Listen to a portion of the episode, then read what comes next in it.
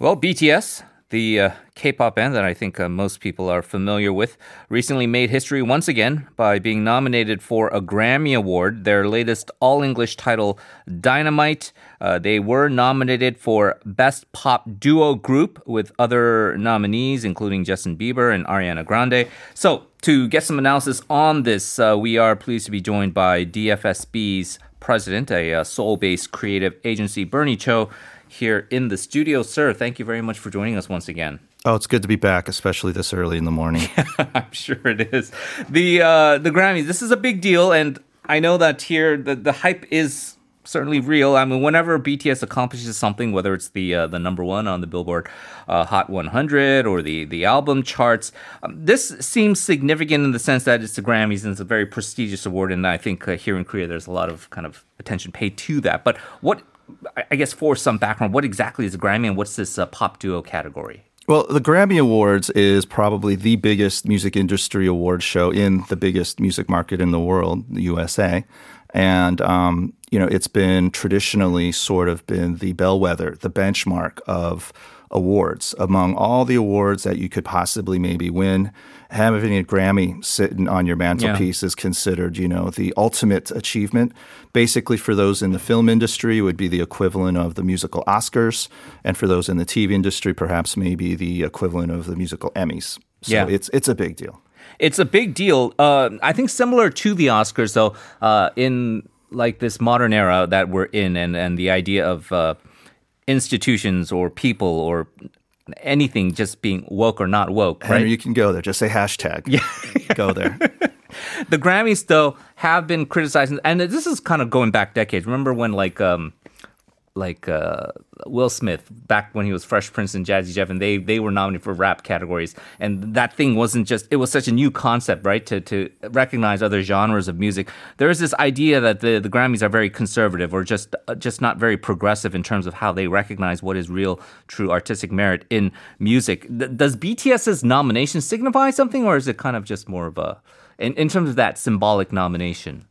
Well, I think if you ask BTS Army fans, they're probably looking at the Grammy nomination as a glass half empty, perhaps maybe not even close to being full, which is what they wanted. And it's not just the BTS Army fans. There are a lot of music media and a lot of music critics who have argued that BTS was probably one of not the biggest snubs of the year because, I mean, they hit number one pretty much on every sort of analytic metric chart number, you name it. Yeah. Whether it was album sales, you know, single streams, obviously music video clicks.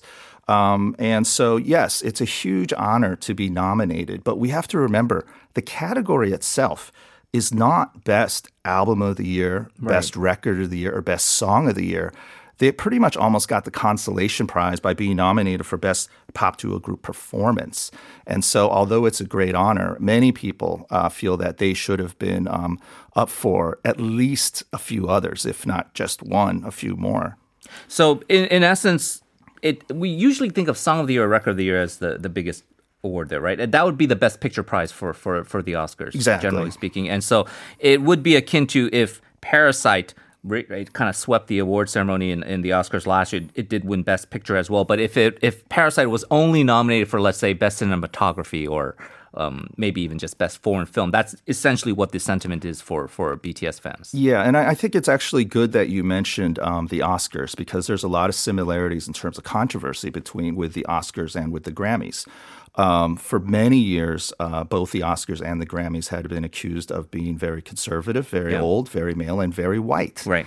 And in 2015, a social activist, an African-American woman by the name of, she has a great name, April Rain. Mm-hmm. Oh, man, did she make it rain because she created the hashtag OscarsSoWhite. Yeah. And as a result, that pulled into attention sort of the disparity in diversity and inclusion among Oscar voters. And, you know, she calculated that of the 8,500 Oscar voters before she started this campaign, 92% of the Oscar voters were white, 75% were male. Now, fast forward 5 years later to 2020, it's gotten a little better because of all the diversity, inclusivity issues. The Oscars made it clear that they need to invite more people of color as well as women. And so it definitely did shift over 5 years to become a little bit more diverse. And I think the movie Parasite definitely was proof in concept that diversity in the voting enabled for a more international sort of recognition of movies and talent, and hence we had Parasite. Now, many people are thinking the same thing could happen with the Grammys because instead of a hashtag, it was multiple hashtags actually, last year.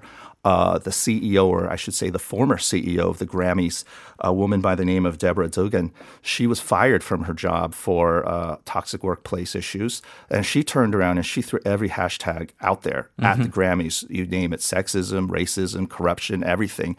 And so it really called out what a lot of people had been whispering about, is that it's very white, it's very old, and it's very skewed towards men. The thing is this, with the Grammys, we know that there's about 14,000 voters, but we don't know the makeup in terms of gender, in terms of ethnicity, in terms of age. And so that's a huge mystery.